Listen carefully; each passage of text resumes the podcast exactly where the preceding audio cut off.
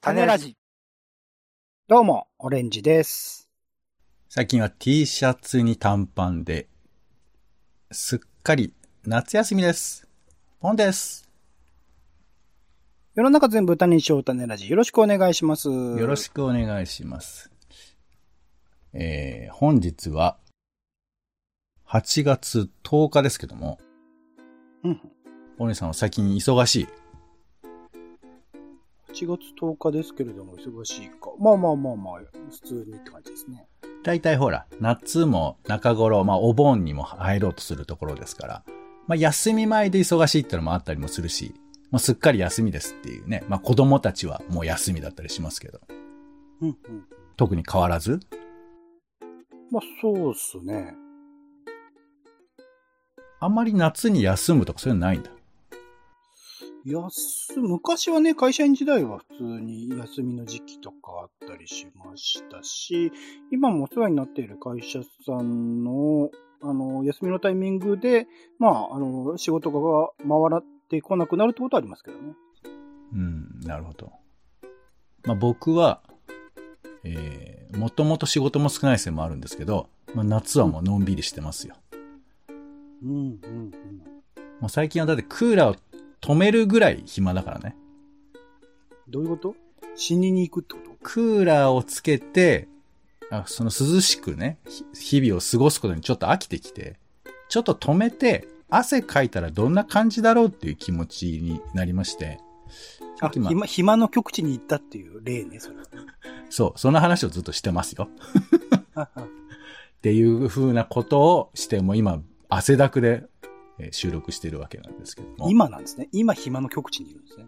そうだね。今、もうこんな暇だからもうポッドキャストぐらいしかすることないじゃん。すごい、すごい状態でやってますね、今ね。それはいいですけどね。うるせえよって感じの。リラックスしたお話が聞けるのであればいいと思います。やめてくれるお話とか言うの。はい。まあそんなダラダラしとるわけですけども、うんえー、なんか夏って何なのかっていうのはいろいろと人によって、まああると思うんですけど、哲学ですね。そう。いや、ただまあほら、夏とい、わかりやすく夏っていうのは、まあ日本の四季っていうふうなことなんかなと思っているんですけど、うんなんかまあ、僕はやっぱり夏のえー要素に、あ、大きいなと思うのは、やっぱこう戦争を振り返るみたいなことが大きいかなと思っていて、オレンジさんはどうですか？その戦争について考える、8月に考えるってのはどう思われますか？どう思われる？まあまあ、いや、そういうこと、き何かそういうものを見ようとするとか、えーそういうことにいろいろ考えましたよ、みたいな話とかありますか？まあそういう関連する番組とかは、まあでも普通のいいつも通りの流れでですよ。あの、普通にニュースの番組の中でそういう特集がされるからそれを見るみたいな感じはありますので、まあこのタイミングだからこそあえてフォーカスされるっていうことは確かにあるかもしれないけど、それこそウクライナとかね、ずっと戦争が行われているような状況ではあったりするので、まあその、今のこう不安定な日常の流れっていう感じではありますけどね。今の8月っていうのは。ご自身でそういうの何か調べようとか、見ようとか、そういうことってのはあるんですか？あえては特にはないかな、この時期は。普通に、だからいつも通り、いつも常に戦争のことを考えているといえばそうだろうし、えーそうですね、ことさらにプラスアルファってことはないかもしれないですね。うん。それってさ、その子供の頃から夏、戦争のことをっていう風な感覚って、そもそもあんまりない感じですか？どうでしょうね。習慣としてはそんななかったかもしれないですね。ああ、そうなんだ。まあ、これ多分ちょっと世代のギャップとかもあるかなとは思うんですよ。まあそんな風なことで全部まとめてもしょうもないんだけど、うんまああとね、地域差みたいなのもあって、一応まあ僕喋ってるポンはですね、過去広島とかに住んでたことがあるんで、まあ夏はなんかそういう風な季節というのがちょっと、まあ若干強めに思ってるところはあるのかなと思うんですけど、そうか。じゃあ、オレンさんはあんまりそういうことを意識してないというか、じゃあ逆に夏に戦争映画とかいっぱいやってた時期もあると思うけど、そういうのってじゃあ、あんまりピンとこない感じだったってこと？あえて夏だからことさらにってことではなく、戦争映画見るときは普通に見るし、みたいなことですかね。なんか、その8月だけ、こう、戦争戦争って話題にするのも、なんか、気恥ずかしさみたいなのがあったりするので。ああ、まあまあ別に8月そういうことじゃないだろう。8月だけっていうふうなことを俺言ってるわけじゃないけど、なんかそういうふうに聞こえちゃうってことだ。うん、8月だからみたいなのはないかなっていう感じですかね。ん、わかりました。ありがとうございます。まあ、あの、いろいろ、これ僕のだから8月へのイメージの一つで、まあそうか、そういうふうないろんな見方があるというか、濃淡あるんだなっていうことを思ったりするんですけど、さて今回は、えー、まあ、そうは言っても一応8月、まあ終戦記念日というのもあったり、原爆が投下されたというね、えー6日9日というのもあったりするので、そのタイミングで、えー戦争とか平和を考えるみたいなイベントがいくつかあるんですけど、まあそれを通しながら、戦争を伝えることとか、えー我々が考えることについてちょっと考えたいなということですね。はい。うんで、えっ、と、今回行きましたのが、第24回、えー亀倉優作賞受賞記念、大貫拓也展広島という、えーまあこれはあの、ポスターのですね、えー大貫拓也さんが作ったポスター、広島アピールズっていう、まあ、えーポスターシリーズがあって、これ一番最初は亀倉さんが作ったんですって。で、それがずっと続いていて、えー2021年は大貫拓也さんが、えーポスターを作った。で、それがまあ今展示されているという、まあ広島という展示。それからもう一つは、えー土田博美作品展。これ写真家なんですけどね。土田博美さんという方で、これの広島コレクションという、まあ、写真展。えーこの二つにちょっと行きましたんで、そんな話を進めつつ、えー戦争を伝えることってどういうことなんだろうかなってことを、まあ、考えられればなというふうに思います。はい。ということで、まず、えー、亀倉優作賞受賞記念ということで、えー、大貫拓也展広島。まあ、あの、亀倉優作さんが、まあ、亡くなったことを受けて、まあ、あの、優れたね、グラフィック、広告を作った人に賞を与えましょうということで、亀倉優作賞というのがあって、まあ、毎回いろんな賞が、えー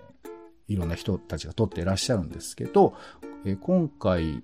は、え大貫拓也さんっていうね、CM ディレクターとかで有名な方ですけど、なんだろうな、ペプシマンとか古いね。最近だと何なんだろうな、ソフトバンクのロゴマークなんかもやってらっしゃるんですって。あと、椿とか。まあ、ちょっと古いかな。まあ、ちょっとその、派手なものは最近、ちょっとごめんなさい。僕が把握してないせいもありますけど。はい。フラワーズって映画もやってらっしゃるんですね。まあ、そんな方です。で、その方が、えー、ポスターを作ってて、で、この、まあ、広島アピールズっていうシリーズというか、これはまあ、要は、えー広島であった、あの、悲劇というふうなものを、えー長く伝えていくためにどうしたらいいかということで、えー原爆の記憶を絶やすことなく、平和を希求する思いを広く伝えようと、日本グラフィックデザイン協会と広島平和創造基金、広島国際文化財団が行っている企画なんですって。広島アピールズ。はい。で、ここで、まあ、えー亀倉さんから始まって、いろんな方がそれを作ってらっしゃるんですけど、今回は小野木拓也さん。で、ちなみにね、2022っていうのももうすでに決まってってですね。これは佐藤柏さんなんですって。そうそう。そうなんですよ。まあですから割とこう名だたる方がやってらっしゃるんだなというところなんですけど、ちなみにこの広島アピールズの一番最初の亀倉さんのポスターは、燃え落ちる蝶っていうタイトルだったんですって。まあその、蝶々っていう、まあ楽しそうな平和の象徴というか、のんびりした象徴に、これ CG だ、どう、どうつけてるのかな？なんかね、蝶々が燃えてるのよ。そのポスターの中の。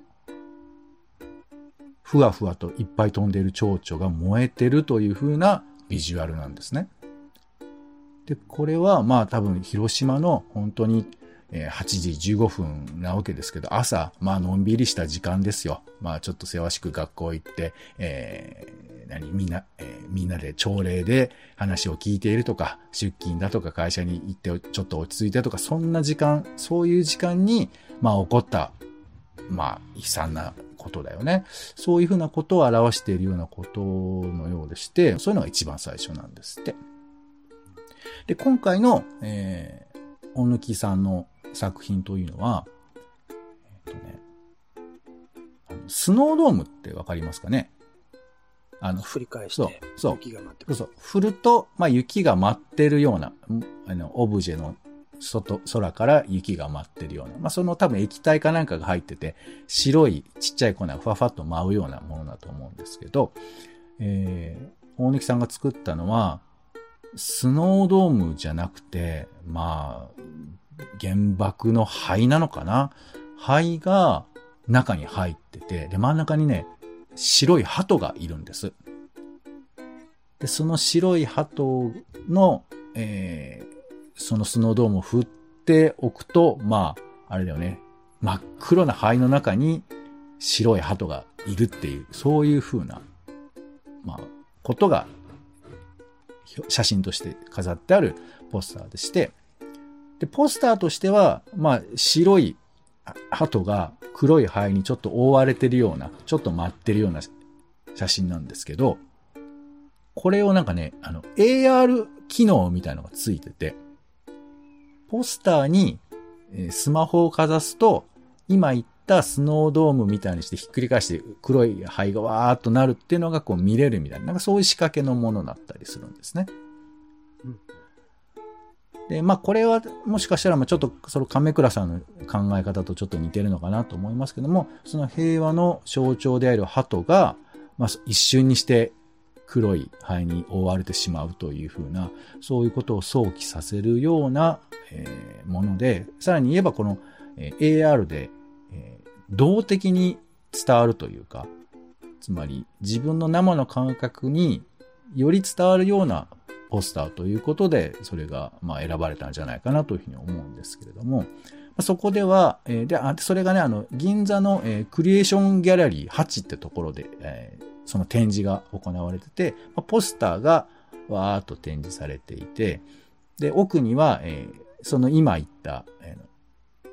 スマホをかざして動くやつが、まあ、動画として流れてるみたいな、なんかそんな展示だったんですね。まあ、あの、割と展示はシンプルだったんですけど、まあ、展示のことをちょっと言うと、あの、行かれた方はわかると思うんですけど、まあ割とこう、そんなに広くないところで、えー、まあ割とシンプルに飾ってある。毎回そういう風な展示なんですけど、あの、床にね、床におそらくそのスノードームで灰になってるイメージのような、ちょっとゴム製の灰っぽいイメージが見えるものが、あの、床中にわーっと敷き詰めてあるのね。だからその会場に入ると、まあ実際の灰は僕はわからないんですけれど、まるで灰を踏んで歩いてるような会場になってるんですよ。うん。そう。だからもちろん、その会場では直接ひどいシーンとか悲しいシーンとかは出てこないんです。象徴的なものしか出てこないわけですよ。なんですけど、その灰の上を一歩一歩歩いていく、そのなんていうか、こう、踏みしめる感じとかも足から伝わってくるんですけど、その感じとかは、その、ポスターってさ、見てねっていうことしか言えなくて、細かな情報を伝えるようなものではないんだけれども、でもその一瞬で僕らがどう感じるかっていうふうなことを、まあポスターは意識してるんだと思うんですが、なんかそういうことの延長線上にそこの敷き詰めてある灰みたいなもの、一歩足を踏み入れることで、自分はやっぱ異世界というか、こんな世界があったんだってことをちょっと想像してしまうというか、無論全く知識がないとその辺ピンとこないのかもしれないんですけど、いくつかの補助線を引かれることによって、自分と原爆との関係性とか平和とは何だっていうようなこととかを、まあ、考え、想起させるような展示でして、まあ、そのポスター自体はあの別にネットでも見れますし、あの AR みたいなことは多分ネットでも体験できると思うんで、ちょっとやってみてもいいのかなというふうに思うんですが、まあ、亀倉さんの考えを、まあ、引き継いでいるのかな？広島アピールズという、えー、多くは語れないけれども普遍的な感情を呼び起こすというふうなポスターの展示がされてました。はい、そしてもう一つ、えー、今度は写真展ですね。土田博美作品展広島コレクションということで、えー、説明読みますね。広島平和記念資料館に収蔵されている被爆資料は2万点を超えます。その中から直接被爆死した被爆者がその時身につけていた衣装や身の回りの日用品150点ほどを、えー、の資料を撮影記録したシリーズというのがこの広島コレクションということなんですね。なので、えー、今回見に行ったんですけど、あの、なんか広島の写真だからどんな写真なのかなと思って見に行ったら、あの、例えばワンピースとか、あの、帽子とか、えー、水筒とか、弁当箱とか、その物撮り写真がずっと飾ってあるんですよ。だから、ね、その、広島でこんなことがあってとかっていうふうなことではなくて、どっちかというとシンプルなもの、短パンとかさ、そういうものが、えー、写真として、まあ、本当に綺麗な物撮りみたいな感じで撮ってあって、で、で、簡単にそれがどうして今ここに飾ってあるのか、展示されたのかっていうようなことが説明されてるんですけれども、なことさら涙を誘うだとか、悲しいとかひどいとかっていうようなことを言わない、すごく静かな展示なんですけど、このものを見るだけで、いろんなことを想像してしまう、まあ、展示、写真展だったんですね。で、例えば、えー、ちょっとディティールは曖昧にしますけども、えー、例えばワンピースとかが写真としてあって、で基本的にこれ写真ね、全部モノクロなんです。なるべく情報を絞りたいというふうな意向があるみたいなんですけれど、ワンピースの写真があって、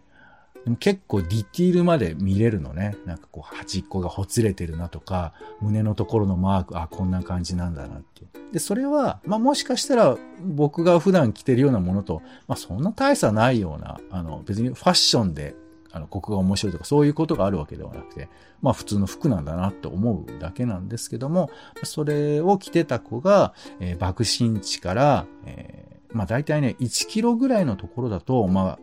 かなりの割合でもう亡くなってしまうようなことがあるらしいんですが、まあ何キロぐらい、何百メートルぐらいのとこにいた人で、で、その後お母さんたちが探しに行ったけれども見つからなくて、ワンピースだけがたまたま見つかった。で、えー、死体の行方不明である、みたいなことだけが書かれているような展示なんですね。それが、まあ、いろいろ連なっていって、で、まあ、ほとんどの写真の、えー、人たちは、行方不明というふうなことでまとめられていくんですよ。で、中には、その、まあ、助かったというか、あの、いう人も出てくるわけ。で、あの、何？写真を提供してくれる人の名前が載ってるんですけど、提供してくれる名前と、その身につけてた人とか持ってた人の名前が一緒だったりすると、なんか俺は、なんかちょっと喜んだりとかして、ああ、よかったとか。なんかまあ、そんな感情も動いたりするんですけど、でも展示されてるのは、ものと簡単なキャプションだけなんですね。だから、あえて説明をしないこと、なんか、わかりやすい物語をそこに付け加え、できる限り付け加えないようにすることによって、よりその記号性みたいな形が、えー、伝わってくるんじゃないかと、まあ、その彼はね、えー、土田博美さんは言ってるんですけれど、見てる僕も、なんていうか、あの広島の話ってよりかは、まあ、ちょっと田舎の町だとか、ちょっと昔ぐらいの話でこれを見れるというか、まあ、もし僕がっていうふうなことですよね。それまあ写真も、あの、百数点全部あったわけじゃないんですけど、結構な枚数あるから、一人一人パターンが違うんですよね。どんな形で、まあ、被爆したのか、どんな形で逃げていったのか、本当に、えー、川の中に飛び込んで、えー、そこで一旦助かって、ずっと歩いて何キロも先の家まで戻って、その後高熱が出て亡くなってしまうとか、まあ、一人一人の物語は様々あるんですけど、それは非常にコンパクトな形で、で僕の見てるものは、ただその服一枚とか、え、軍服一枚みたいなところなんですけど、こういう風にして、広島の記憶を留めるっていうこともあるんだなというふうなことをま感じた写真展でした。うん。で、ちなみにこの土田博美さんというのは、えーこう広島三部作みたいなことをやってらしてて、広島で被爆した186名の少年少女たちが、今どのような奇跡と意識の中にあるのかというふうなことで、様々な写真を撮ったんですって、人の写真を。これが広島の1945、1979という写真。これが一つ。で、もう一つは、広島モニュメントということで、その被爆、原爆の破壊から生き延びてた橋とか木とか物、建築物ですね。こういうふうなものを定点観測で撮ったのが広島モニュメント。そして今回の広島コレクションというのが、一切そういう人とかも出てこない。もう物だけの写真ということで、非常にシンプルなものの見せ方をすることによって、その歴史だとか、えー広島のことについて考えさせるみたいな、まあ、そういう写真じゃなかろうかというふうに思うんですね。はい。まあ、そんなものを見てまいりまして、まあ、二つ、はい、ご紹介しましたけど、まあ、ごめんなさい。ちょっとおしゃべりだけですけど、オレンさんいかがですか？これはどういう人たちが見に来てましたか？印象として。えーっとね、さ、あの、最初の、えー大貫拓也さんの方は、まあ、あの、場所が新橋なんです。クリエーションギャラリーが。だからまあ、で、あとまあ周辺もちょっと代理店とかもあったりするから、まあちょっと小綺麗なクリエイターっぽい人とか学生の人とかそういう人がいらしてましたかね。うんうんうん。で、まあ、土田博美さんの方は、まあ、場所がこれ、半蔵門なんですよ。うん半蔵門だからっていうわけじゃないんですけど、ああんま知られてないのかもしれないよね。えー JCII のフォトサロンってとこでやってるんですけど。うんそう、だから僕以外だと、まあ外国の人が一人いらしてたかな。うんうん。あと、まあ、えー僕よりちょっと年、まあ、5、60のおじさんとか、女の人もお二人ぐらいいらしてたかな。あの、はい。僕より先輩みたいな方がいらしてたような感じでした。年代が上の人の、いや、この写真展とか、こういう展示会っていうものの、まあ、目的の一つはね、やっぱりこういう戦争の悲劇みたいなものを繰り返さないっていうことが、おそらく大きいと思うので、なんかそういう展示をするにしても、上の世代の人たちっていうよりは、やっぱ若い世代、全くこういうものに触れてこなかった、あの、直接的に親とかが、親とか、まあ、もしくは祖,、えー祖父母、おじいちゃんおばあちゃんとかが戦争体験をしていなかったっていう若い世代になんか届かせるべきものだったりするので、そういう工夫っていうのはされてるのかなってちょっと聞いてて思っちゃったんですようね。ん。まあ、そういう人たちが見に来るかっていう。うんそうですよね。あの、まあ、他にも様々に広島、長崎、まあ、終戦に向けていろんな企画とか行われているとは思うんですけど、まあ、なかなかやっぱその、発信する側のスタイルというのもあるし、まあ、発信する年みたいなこともあるから、なかなか難しくあるんだけど、まあ、今回二つ紹介したのは、まあ、一つにそのやっぱり、大貫卓也さんがヒロシマ・アピールズっていうのでポスターを作ってるっていうのは結構大きいと思うんですね。で、無論これは、あの、知らなかったでしょ？ヒロシマ・アピールズ。知らないし、そもそも若い世代は大貫卓也知らねえよなっていう。まあまあ、大貫卓也っていうことで宣伝してるわけじゃないけど、こういうふうにポスターを作ることで、まあ、いわゆる何？直接広島はこうですとかじゃなくて、ポスター1枚見ることで、一体何だろうっていうふうな歓喜を呼ぶっていうふうな施策をしてるってことじゃない？うんい。や、だから、いや、わかるよ。だから、あの、別にこれで完璧ですって俺が言いたいわけではなくて、つまり、あの、中身のこと知ってほしいんだったら、もっともっと詳しいデータだとかいろいろあるから、そのほ、その、そこまで行ってほしいんだけど、まずじゃあ、皆さんを入り口に連れて行くときにどうしましょうかっていうときに、まあ街中にポスター1枚でも貼っておくっていうのは一つあると思うんですね。うんで、AR で何かできる、あ、どんなことがあるんだろうみたいなことを感じる人はいらっしゃるかもしれないし、例えば広島コレクションの方も、たった写真1枚なんですよ。写真1枚をただ見るだけで何かが生まれてくるっていうのは、いろんなことを考える、勉強しなくても、広島とかいうことが何だったのかってことを考える入り口に立つという意味では、僕はまあありかなとは思うのね。画はその対比としての、えっと、例えば NHK でやっているあちこちのすずさんっていう企画、まあいろいろと、あの、批判は受けていると思いますけれども、まあ、あの、この世界の片隅にという近年あの流行ったそのアニメーション作品にまあ紐付けるような形、そこからの流れでああいう作品を作っていたり、あの、ああいう企画をやっていたりだとか、あとまあインスタグラムとかね、そういうものを、えっ、と、み、みたいに模した SNS を介して、当時の人たちがこう SNS で喋っていたとするならばどういうものなのかっていう、なんかツイッターのアカウントみたいなやったり、最近だとね、田辺聖子さんの聖子グラムっていう企画とかやったりしますけど、まああれは本当いろんな意見はあると思うんだが、なんかそれはちゃんとなんか若い世代が興味を持ちそうなことに紐づけた何かっていうことを提示しようとしている意欲っていうのは、なんか感じるものだったりするんですけど、こういう企画は得てしてなんか、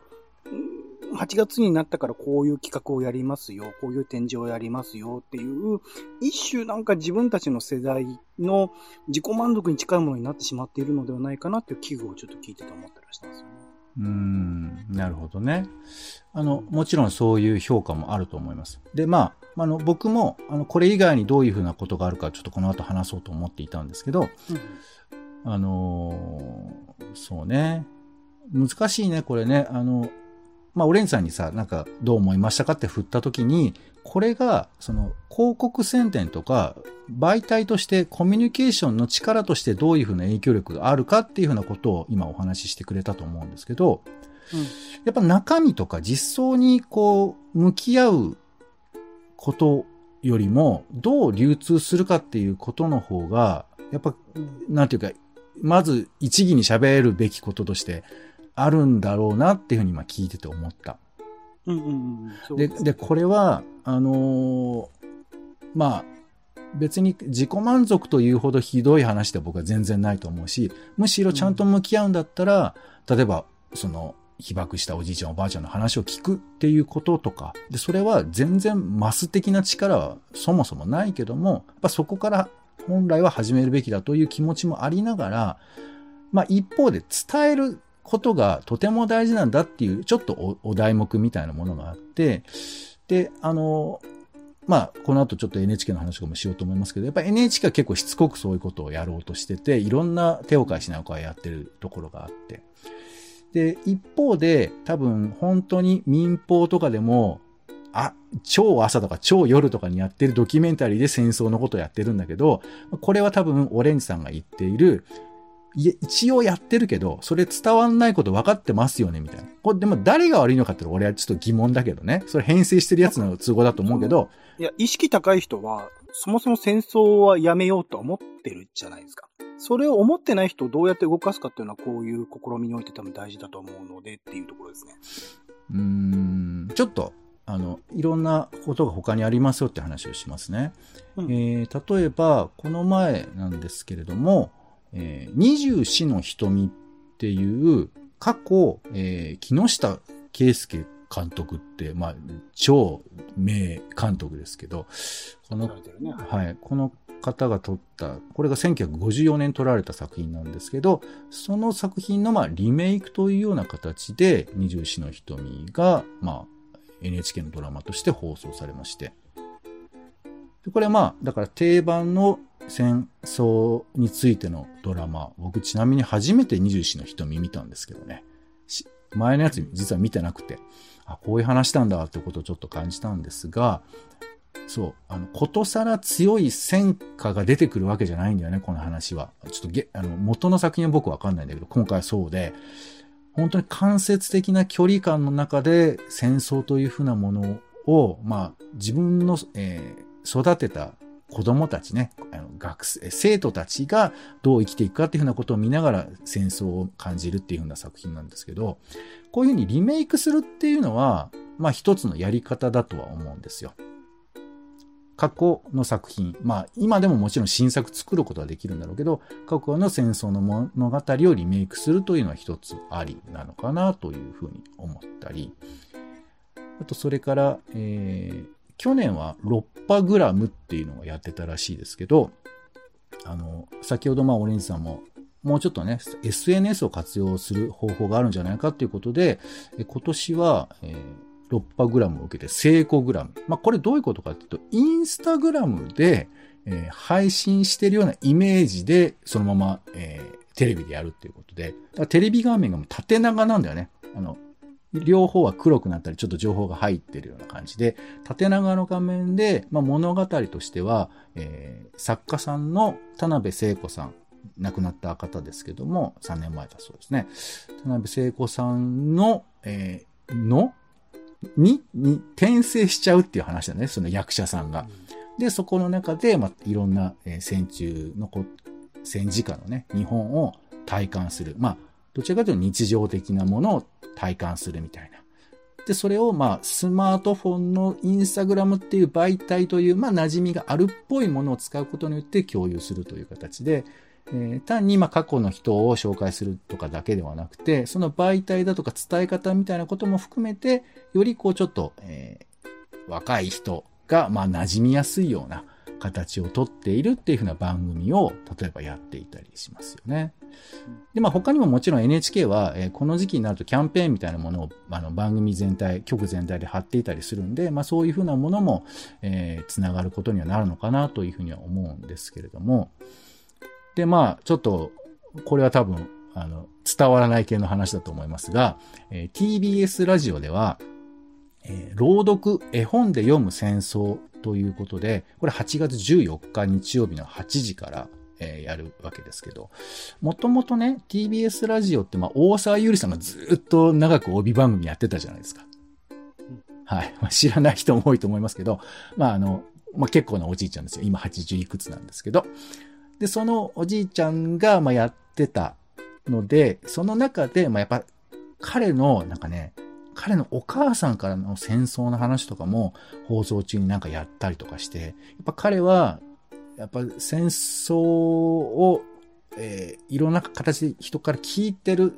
ような立場、まあ、世代だったこともあって、やっぱ戦争はいけないんだっていうようなことを、まあ割に折に触れて喋ってる人で、で、えー、この大沢さんがやってた UU ワイドっていう番組、平日の帯番組の中で、えー、秋山千恵子さんっていう方がいらして、この方がまあ番組持ってたりしてたんですけど、ミニ番組だからね。その中で彼女が8月15日前後は、あの、かわいそうな像っていう話を必ず朗読して、まあ聞かせるっていうコーナーがあって。つまりまあ、えー、まあこの枠の狭い範囲だけど、子供にとっても戦争というふうなものがひどいものなんだというふうなことを理解してもらえるような、まあそういう物語ですよね。なんで。トンキーとワンリーですよね。トンキーとワンリーって子供の話で出てきましたっけ？ええや、そのほら、戦争の悲惨さを伝えるのに分かりやすい物語ってことですよ。ああ、そう。はい。っていうのを引き継いだ形で今回は朗読絵本で読む戦争ということで、おそらくこのかわいそうな像も、えー、朗読されるんだと思うんですけど、こういう番組が TBS ラジオで14日、えー、前の日、15日の前の日の日曜日ということですよね、に放送されたりします。で、まあ先ほどオレンさんが言ったみたいに、こう、どう伝わるか、あの、どういうふうに拡散するかっていうような視点というのももちろん大事だと思うし、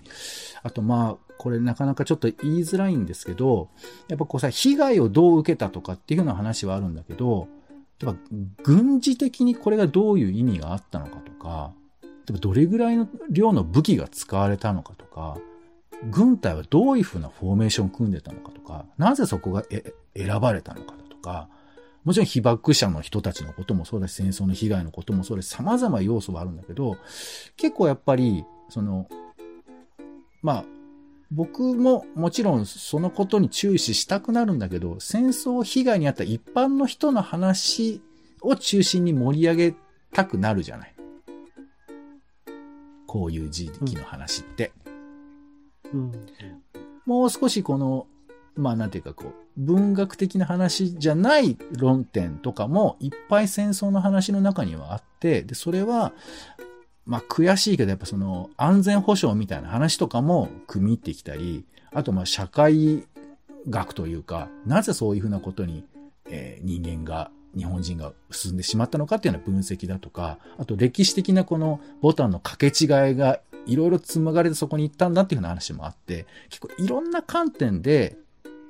戦争平和ってことを考える必要性はあると思うんですけど、なかなかやっぱり、こう、まあ僕がそういうのを選んでるせいもありますけど、なんかこう、かわいそうとか、ひどかったっていうふうな話を伝えちゃう。でもちろんそれはとても大事。とても大事なんだけど、そのノリだけやってると、ああ、またあれ、例のあれでしょぐらいなことに片付けられちゃうみたいなことがあるのかななんて気持ちすらあって、伝え方っていうこともあれば、そういうふうに伝える内容とかも結構見る側としては選ばれる要素になってるのかなというふうに思ってて、ほいで改めて戻るのは、その戦争を伝えることことさら賛美するわけでもなく、ことさらひどいものだだけだ、だけを言うわけでもない、なんかこう、適切な必要な情報を、えー、まあ、毎日考えるのは大変だから、まあ、せめて夏をベースに考えてもいいのかなって僕は思うんだけど、なかなかこれが難しいんじゃなかろうかななんて思ったりするのよね。うん、うん、で、まあ、ちょっと先ほどその、えー、伝わるっていうふうな論点で話してくれたけど、まあ、それ以外も含めて、この戦争を伝えること、なんか考えることありますか？まあ、さっきの繰り返しにはなってしまうんだけれども、なんか、えっと、な、何をしたいかですよね。この展示とか、こういういろいろな写真展と、まあ、展示会と合わせて、なんか誰に何をどうしてほしいのかみたいなところが、やっぱ見えにくいというか、どうしてもすでに、あの、そういうもの、戦争の悲劇があって、戦争はしてはいけないというふうな実感がある世代、実感がある人たちが、あの、それをまた確かめに毎年8月ぐらいになんか見に行くっていう印象になってしまっているかなと。でも、さっき言ったみたいにその大西竹屋さん店については、その広告の文脈、その場所も含めて、会場を含めて、そういう広告に関する展示を見に来る人たちとか、まあ、地元の電通とかね、の人たちが多分見に来るみたいなもので、より広く届く可能性はある展示だったりするのかなとは思ったりしますかね。僕がね、こういうものを見に行くときに思うことは、うん、まあ、例えばオレンジさんと、まあ、あんまり直接戦争の話とかしたことないと思うんですけど、うん、その、やっぱ僕は戦争を直接体験してない勉強ではしてて、で、いろいろこう、まあ見たりとか戦争映画とか見たりとかして、なんか覚えては、うっすら覚えてはいるんだけど、じゃあなんかあんた喋ってよって言われて、俺喋れるのかなと思ったのよ。うん、俺が、まあ、多分仮に海外に行ったら、日本はどういう歴史を持っているんだって多分聞かれるじゃないですか。うん、で、それはいろんな、まあ、平安時代だったり、いろいろあったり説明できるんですけど、やっぱ戦争のことも当然聞かれるかもしれなくて、で、客観的なこととかデータだけのことじゃなくて、俺が日本人として実感として喋れることって何なのか。で、もちろん俺は当事者というかその直接被害を受けたわけじゃないけど、でも、僕の言葉で僕が日本人であるっていう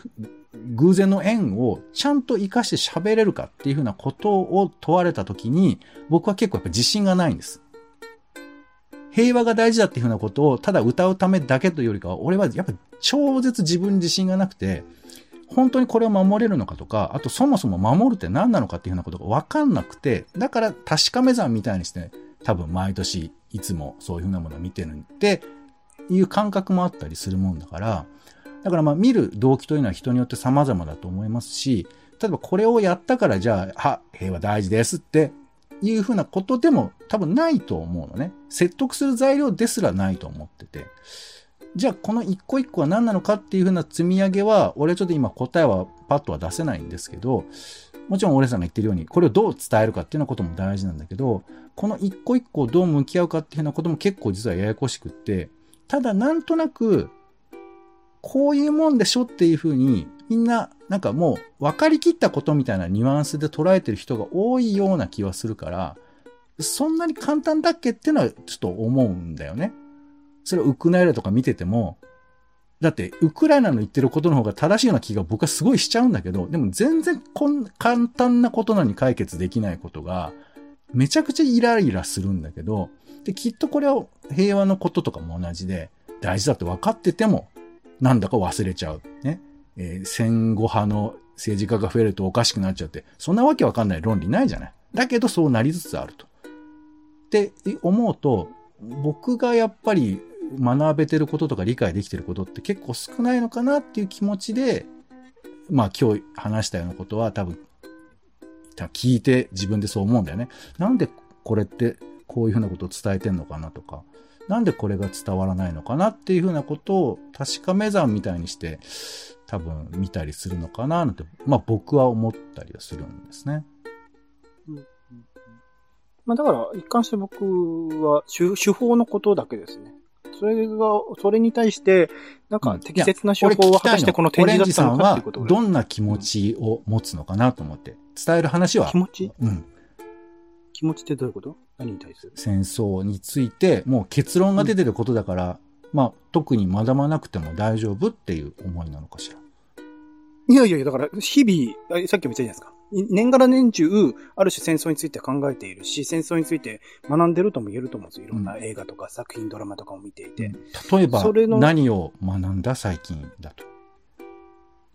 例えば何を学んだ？いやえ、こういうことなんだっていうふうな何かがあったりするのかな。だ例えば、ウクライナの戦争の裏側において、うんと双方、プロパガンダ的にちゃんとこう自分たちに都合がいいように、欧米諸国にその NATO 的なものに寄り添ったりもしつつ、そこのバランスをいかに取るかであるとか、ロシアはロシアとして今まで過去に様々な歴史の蓄積があって、今の状況をこう、何、あらゆるその NATO とか欧米諸国が信用できないような状況になっているみたいなものを、まあいろいろな映像作品とかドキュメンタリーとかを見ていて、状況を踏まえて、あの、さっきポンさんも言ってましたけど、片方だけが正しいのではない、双方に自分の利がある方向に話を持っていこうとして、いろいろと、あの、情報操作、情報を工作させようとしているっていう現状とかを見ているっていうところですね。うん、なるほどね。うんうん。むしろだから、い今の話に多分置き換えられない話題でないとっていう感じですよね。そんな、なんか、過去の歴史だけをこう、ピックアップして知っているという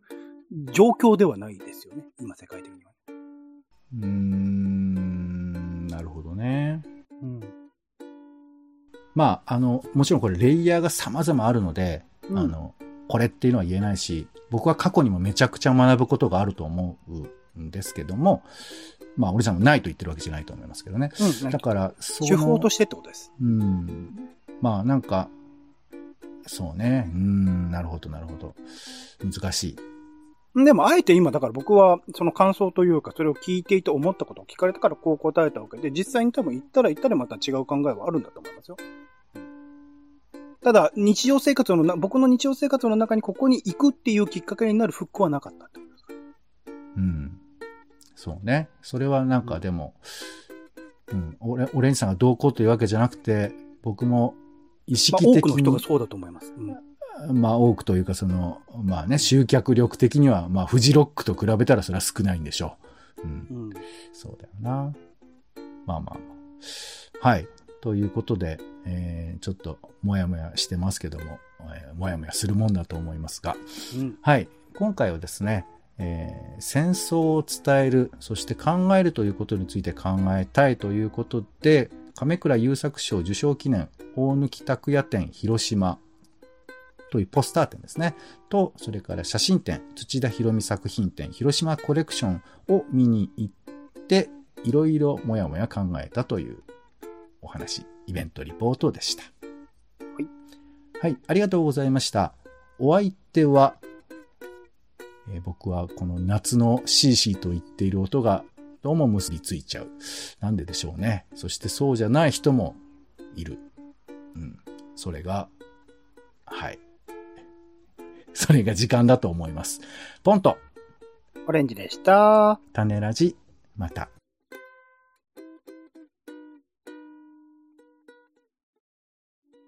種ラジはほぼ毎日配信をするポッドキャストです。Spotify や Apple Podcast にて登録を。更新情報は Twitter。本編でこぼれた内容は公式サイト種ラジ .com をご覧ください。番組の感想やあなたが気になる種の話は公式サイトのお便りフォームからお待ちしています。